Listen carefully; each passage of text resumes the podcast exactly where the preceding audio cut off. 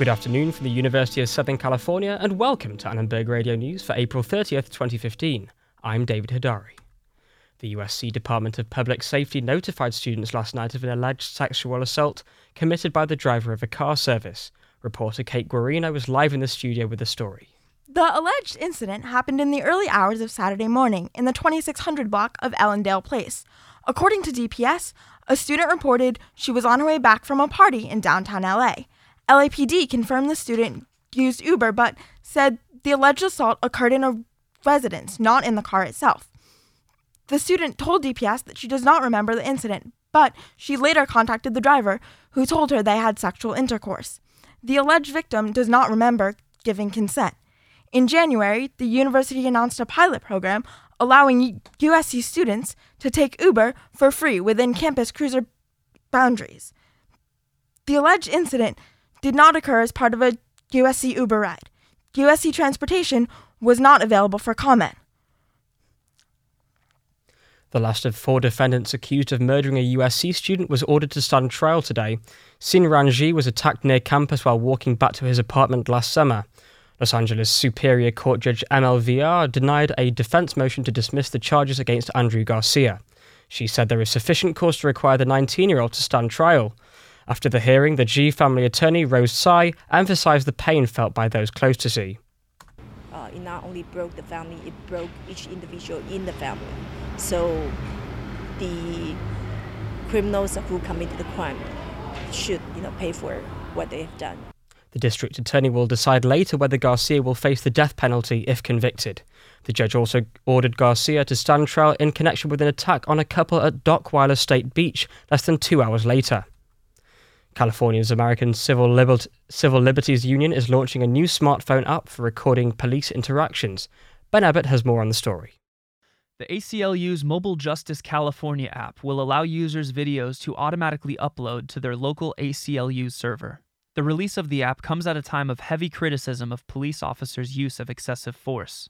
Across the country, cell phone footage has been a key factor in exposing cases of police abuse. This new app aims to increase transparency of police interactions with the public by making sure that no footage is lost. As soon as a user hits stop, the video is automatically uploaded to the ACLU server. So if an officer seizes the phone or destroys the phone or deletes video, a copy will be preserved. That was Peter Bibring, senior staff attorney of the ACLU of Southern California. Bibring also says the app will alert users of any incidents near their location. The ACLU hopes this would get more people to record video at the scene. ACLU organizations in other states, including New York, New Jersey, and Missouri, have already released similar apps.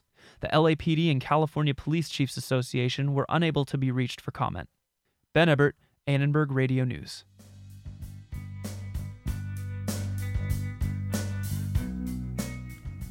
Former rap mogul Suge Knight pleaded not guilty today to charges of murder, attempted murder and hit and run.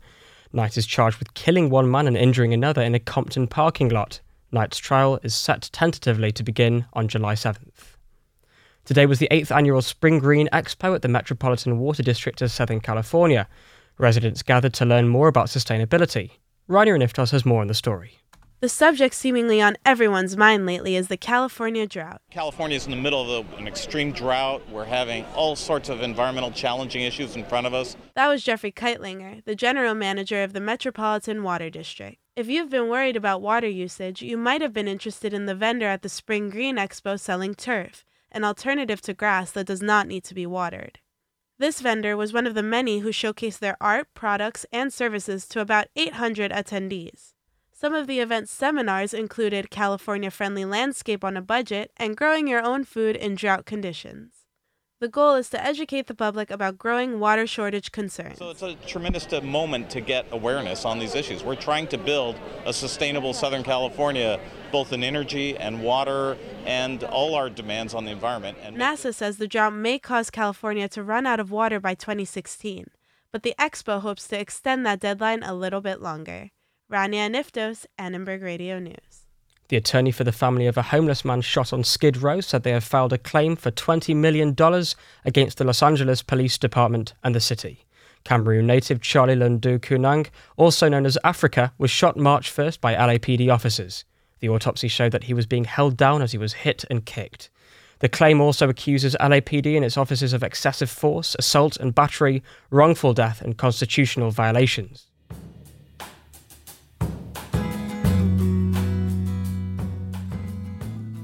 Next up, we have Ken Masenchi telling you everything you need to know about this weekend's sport.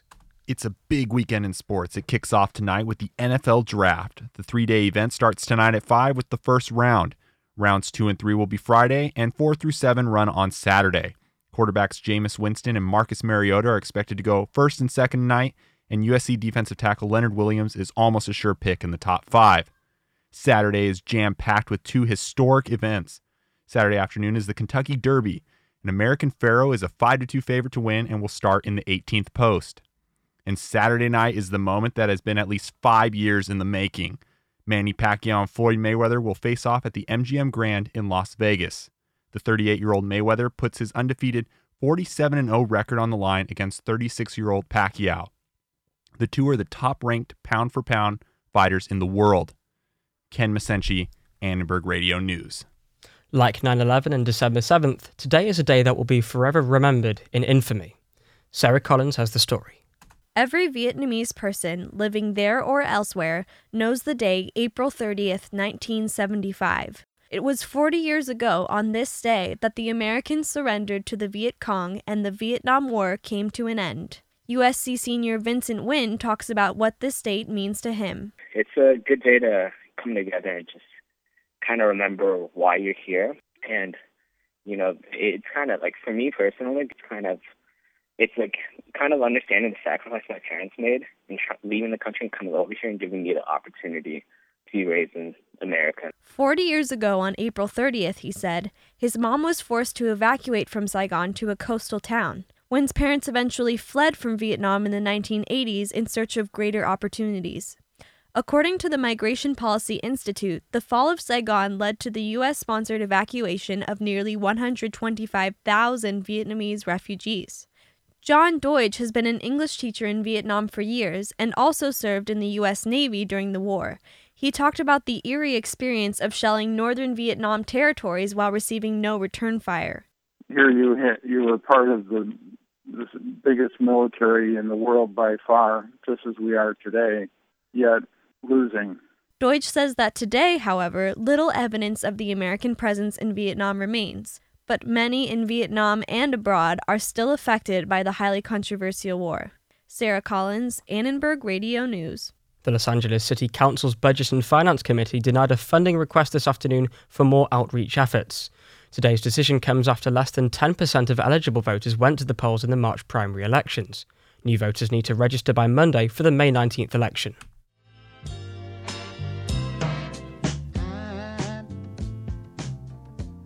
And if you've ever wondered about the origins of curious words and phrases, here's Ciara Lunga with today's Root Source.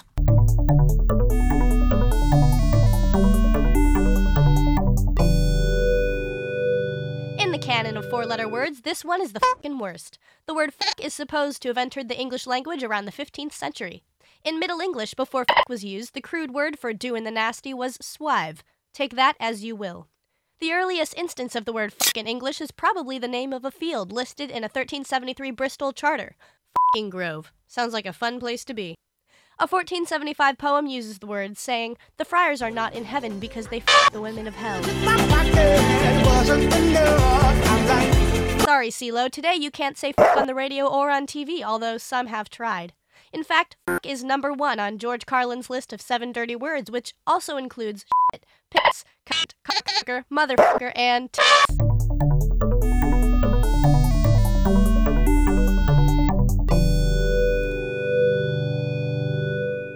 Richard Reeves is a best-selling author, journalist, and senior lecturer at USC's Annenberg School of Journalism. He's written about presidents in America's finest moments, but his new book is one of our nation's worst moments. The book is Infamy, the shocking story of the Japanese-American internment in World War II. Reeves sat down with Logan Healy. So, Professor Reeves, let's kick it off. Why did you write this book? I wrote the book because I knew enough about the internment concentration camps for 120,000 American Japanese in World War II, and I wanted to do my bit to make sure that never happens again. seems to me very possible that if we would do the same thing again to Muslims, if there were enough incidents of terrorism at home. What was America like at this time that allowed for this internment of 120,000 people to happen? I mean, obviously the key event was the bombing of Pearl Harbor. Japanese employees of the city of Los Angeles, for instance, were all let go. Schools expelled Japanese American students. For the first couple of weeks, the press was urging calm and saying, you know, there has been no trouble here. There wasn't any sabotage in Hawaii before Pearl Harbor, and we should all remain calm. That lasted about 2 weeks, and then the press turned, and it fed the racism. The Japanese had been treated like minorities of color are here, and greed. The Japanese, for instance, controlled 40% of the agriculture in California, and the white farmers, the Caucasian farmers, wanted that land. They had a huge fishing industry, and other fishermen wanted those waters and those boats. When those people got out of the camps, they had nothing left. Their bank accounts had been frozen. They couldn't pay their mortgages. Their property was foreclosed on and given to white neighbors. So you did talk to some survivors, and what did they have to say, you know, having gone through the camp, coming out with nothing? They didn't say anything for about 30 years. And the Japanese, the generation, the Nisei, the first generation of immigrants, who were all aliens, so they could be locked up, but their kids, the Nisei who had been born in America, were American citizens. But since they were children when it happened, their parents never really told them what they did until about the 1970s. And then suddenly people began to talk and write about what had happened. Well, and you talked about the media's role in causing some of this fear to happen, and part of the media at that time was Dr. Seuss. Well, the media really drove the internment, the roundup, at the beginning, but politicians quickly followed whatever the media wanted and was saying. Walter Lippmann was the most famous columnist in the country, and he bought the line pushed by Earl Warren, who was then the Attorney General of California, that the fact that there had been no sabotage meant they were planning a big wave of sabotage. 2 days after he did that, Franklin Roosevelt signed Executive Order 9066, which was used to put the American Japanese in camps. And among the people who joined that bandwagon was Theodore Geisel, who was the editorial cartoonist of a newspaper in New York, who did one of the most famous cartoons showing Japanese with buck teeth and glasses collecting dynamite and then looking out to sea in telescopes, waiting for the signal from Tokyo to start sabotage. His name was Theodore Geisel, but we got to know him better later as Dr. Seuss. You know, I did read after that, Dr. Seuss wrote Horton Hears a Who as an apology for his contribution to the internment. A lot of people apologize. You know, America is, we're people of the present. Our answer to almost everything we've done is to move on. You talked earlier about this could possibly happen today. Why do you think that's so? I think that mass hysteria has always been a part of American life. Our whole constitutional system was designed to avoid that. But again and again in history, government has responded to the mob, and the mob has responded to government, and that's what happened to the Japanese. Well, Professor, thank you so much for stopping by the studio. The book is Infamy, The Shocking Story of the Japanese-American Internment in World War II, and I'm Logan Healy, sitting down with Professor Richard Reeves. Thanks very much. You can listen to the rest of that interview on ARN's interview podcast, Match Volume. That's it for today, and this semester we've had help from Mark Salinger and Diana Lee. Our board operator is Derek Renfro. Rebecca Gibbing is the newscast producer, and the executive producers are Andy Vassoyan and Logan Healy. For all of us here at Annenberg Radio News, I'm David Hodari.